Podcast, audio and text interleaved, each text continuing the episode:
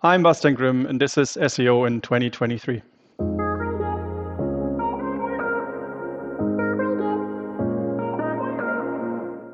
Bastian, what is your number one SEO tip for 2023? I think that SEOs need to get, you know, their heads around the relatively wide topic of AI, which obviously is something around machine learning or has some machine learning components to it, because I think fundamentally this is an area that a Google is obviously doing a ton of investment in, but you know, secondarily, like it is so important to understand because how can you optimize for something that you don't understand, right? So from an SEO standpoint, it's like a crucial driving topic for I would say not only 2023 but also beyond. So this is why I think getting to grips with it is really important. Yeah.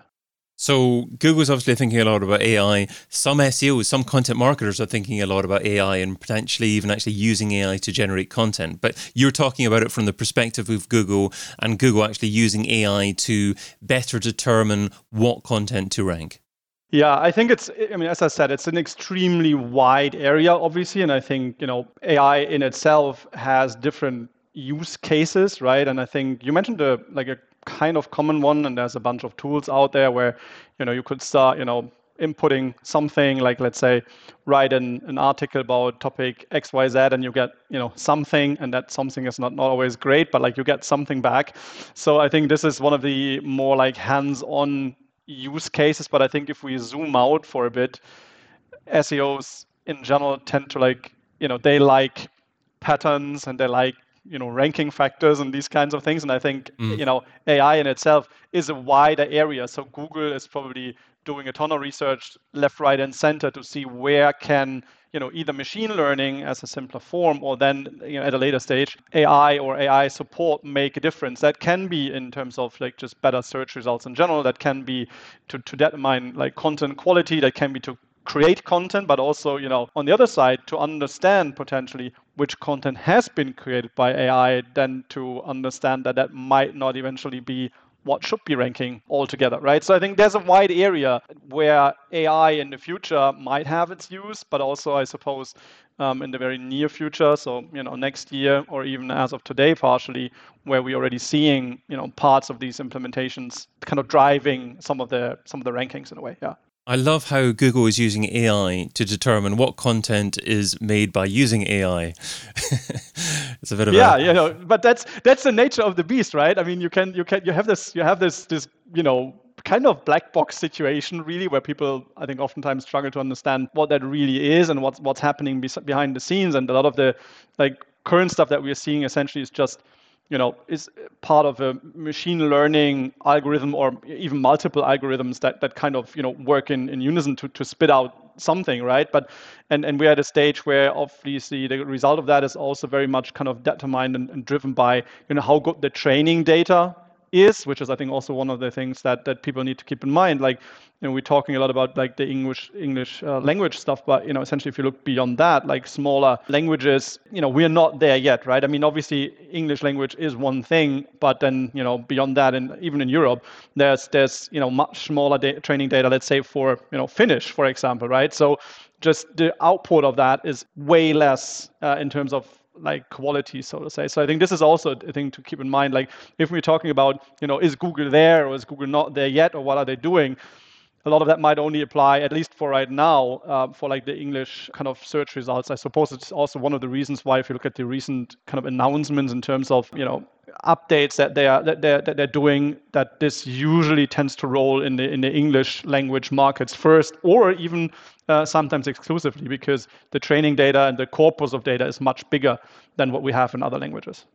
Interesting. Uh, do you mean every country that uses the English language worldwide or perhaps just the US to begin with? Well, I mean, historically, Google always had has kind of rolled out first in the US, but I mean, right now, yes, there is of course certain localization aspects between like the UK and the US, or you know, um, African English, or you know, these types of things. But generally, I think you could say the English language in itself, even though there are like nuances that are different, and I mean, no offense to any other like variant of English language in, in any way, shape, or form, but I think you know English in itself, they kind of master quite well. But then if it gets to really more complicated stuff, then um, or you know due to less training data, it just sometimes they're just not even rolling things out uh, in, in those different markets. And that that also means you know, machine learning is only can only do so much, right? We need to move beyond that mm. because mm. once you develop a system that itself has some sort of intelligence to it, then it's not necessarily relying on a limited you know corpus of training data anymore because it just can train itself i suppose so that's also why i think you know oftentimes people are kind of mixing up you know what's just machine learning or machine supervised learning versus actually what is really artificial intelligence in itself right? That's a different story. So oftentimes it's an oversimplification when you say like, oh, this is all AI, but it's not really AI. It's just like you know a trained or a multitude of trained algorithms in a way.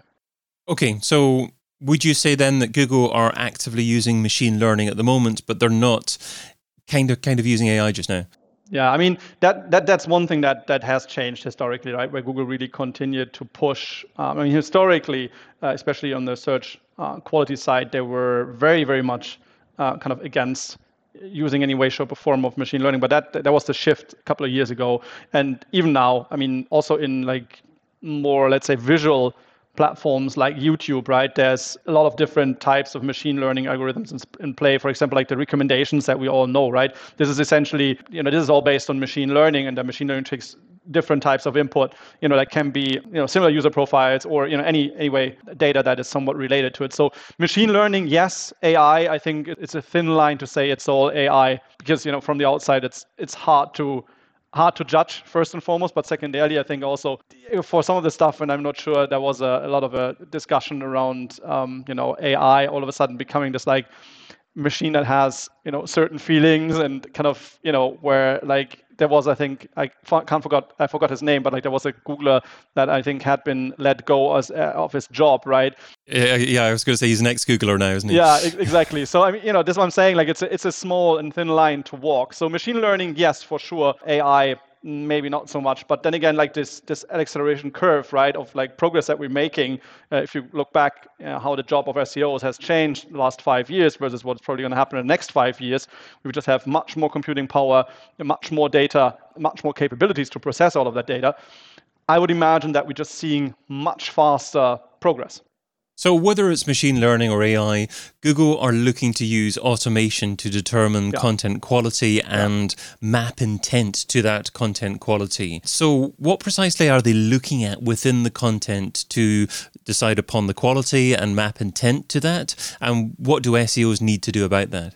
Yeah, I think you know historically what what was a huge struggle is that you know let's take an e-commerce business, right? They of course they want to sell their products. They have to sell their products. They have you know product descriptions probably around like the the articles that they're trying to sell.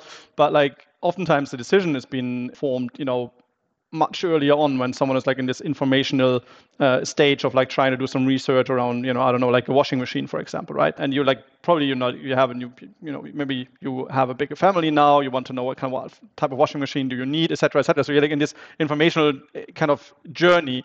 And you know, then the question is like, what does that person really want when it's actually searching for something like, you know, just washing machine, right? Is it like, is that like, is it already a purchase query, or is it maybe just in this informational stage, or somewhat in between, and like that person might might want to kind of have a, you know, comparison or even a recommendation, uh, you know, in like if you would go to a local store, you would kind of have this what we call in search, I guess, query refinement, right? So it's like, I want a washing machine. And it's like, you know, you kind of have this dialogue with a person, which you probably don't have when you do like a search query. So I think this is also one of the reasons why Google's actually moving into this like more journey situation rather than have like your one single input output uh, without understanding the context or the meaning around it. So I think from that perspective, what they are looking for is obviously to find results that ideally can answer or support in you know no matter what stage you're in. So it can be you know a piece of content that you would get from that specific shop that is like still in this informational where the person is still in, in the informational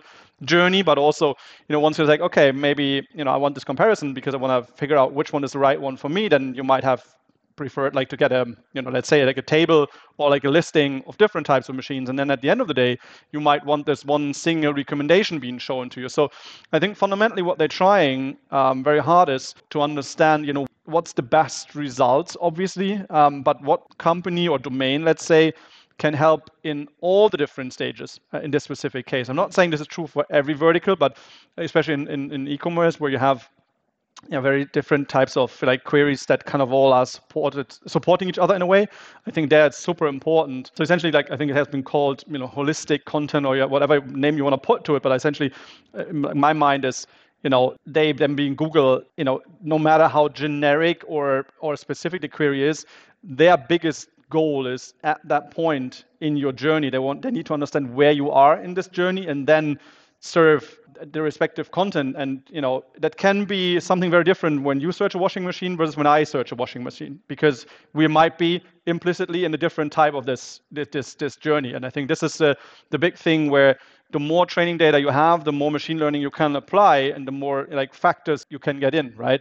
And i think this is a like a crucial a crucial thing to, to understand also for Google because and you know if you look at search results historically there was oftentimes Google's answer was just like if you search for I don't know like I'm a, I'm a big car fan right? So I, I drive Audi and like when you search search for Audi at the time like you would get like a whole ton of brand rankings like the homepage and some like you know work at Audi and, and this this and the other. And like if you look at those generic search results they've changed so much over the years because Google always kind of got better in understanding you know how does a proper selection look like? Maybe you know Bastian has an interest in driving like I don't know like an RS3 so like I serve this model page uh, and not just you know working at Audi because he's not going to work at Audi anyways you know those kinds of things.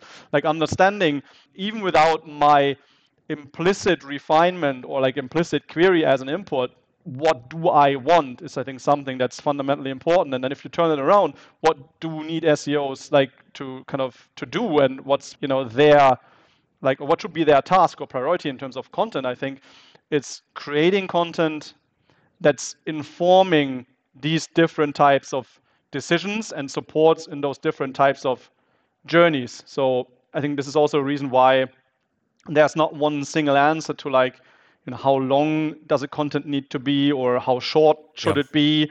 You know this has all been like historically made up kind of metrics that are just not true because it's extremely depending on the topic and, and how much information can you as a site provide and what kind of information do I really need? Because on the other hand if it's simplified information that can be served through structured data or like just you know with a single like input output answer google is going to do that themselves anyways right? So like if you want to know you know how tall a certain you know public figure is then you just uh, ask you know and you get the answer straight away. I mean this is nothing new. So i think for me it's more like on the back of it like the, the bigger stuff that google can't answer straight away. This is i think where you need to be and where you need to kind of build content that's supporting this entire journey from like you know i have no idea what i want to like okay this is me i want to buy it let's go for it i think this is this is the entire process that you need to support so you must serve the correct intent in 2023. Yeah, exactly. Uh, but you also must still continue trying to be an authoritative source. So how do you become the trusted resource on a particular topic? I mean, this is obviously going a lot into a topic that's been talked about a lot, I think, in the last two or three years, right? Everything that revolves around like EAT and uh, you know becoming or being this trustworthy not only person but generally entity you could probably say and that entity can be a person or a multitude of you know people or whatever but i think i mean again this is this is a topic that's probably very very very broad but necessarily i think what it is is you need to build up this reputation over time. It's not going to happen from from one day to to the other. Sadly, I think so. There's always this. Un- so so so machine learning hasn't radically impacted the way that authority is built. No, I wouldn't say it. It not necessarily because I mean, what it certainly does is it helps to understand if someone is in fact an authority because you can start mapping out things. And for example like if you're in like let's say the pharmaceutical context right for google it would be easy to say okay you know there's i take a certain set of training data that's that's solely like related to you know let's say um, prescription information for certain types of drugs right? So i could process that and based on that specific corpus for a vertical like pharmaceutical i would know how does you know a, a pharmaceutical site structure wise look like if that makes any sense right so it's like you would be much more it would be much more easy for a machine to understand is that actually a typical site rather than you know, is that is that just me on my blog writing something about a drug, which is probably dangerous in, in you know in, in different ways, shapes, and forms. So you don't want that, and you don't want to rank that. So I think for that, machine learning is great because again, you can have like verticalized approaches to uh, using different types of data, and then therefore you know come to different conclusions as to like okay how does a specific authority in pharmaceutical look like versus you know is that you know versus something entirely different um, so for that certainly it helps but generally speaking i guess uh, becoming an authority is not like done. That's what I meant. It's not done overnight. It's more like you know you need to invest, and that's that's content, that's reputation, that's of course means citations slash linking, etc. So these things are still there. It's just like the you know the process takes time. That's what I that's what I meant. So you're not unfortunately usually not becoming a authority from one day to the other, right? So yeah. Yeah, and I loved your thoughts that yeah, yeah, a, a, certain industry has a certain type of website, and Google knows that what that kind of website looks like if yeah. you are going to be an authority in the industry. Yeah. If you're a thought leader or a blog pub- publisher, then obviously you've got a different style of website, and Google are going to understand that and position you elsewhere yeah. within a, that particular industry. Well, you've shared what SEO should be talking about in 2023 or actually doing in 2023. So now let's talk about what SEO shouldn't be doing. So, what's something that's seductive in terms of time, but ultimately counterproductive? Productive? What's something that SEOs shouldn't be doing in 2023?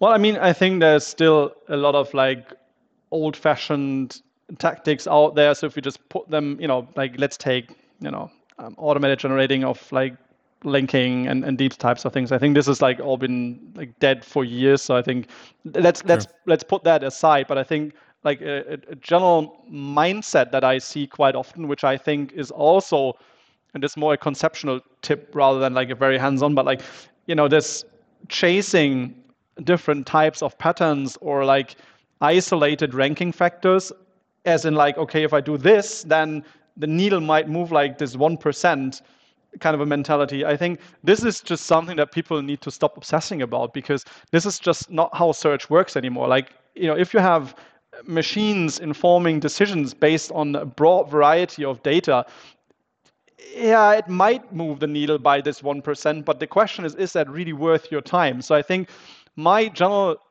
advice would be don't obsess about individual isolated ranking factors as much as you've probably done in the past. Yes, sure, you still need proper page titles, but not only because they are, you know, a ranking factor, but because at the end of the day, they make a difference in terms of CTR. You know, they inform what that destination page is all about. It probably might be used as an internal link, anchor text, etc. Right? So, you know, don't get me wrong. I'm not saying don't do that, but like, just don't obsess with individual things. Just make it as good as you can and build a site that actually has its meaning and is informing, you know, a decision along um, a user's journey. And then the rest, I would say, kind of comes with it. But just like, yeah, stop obsessing about isolated ranking factors would be my would be my advice for the future, for sure.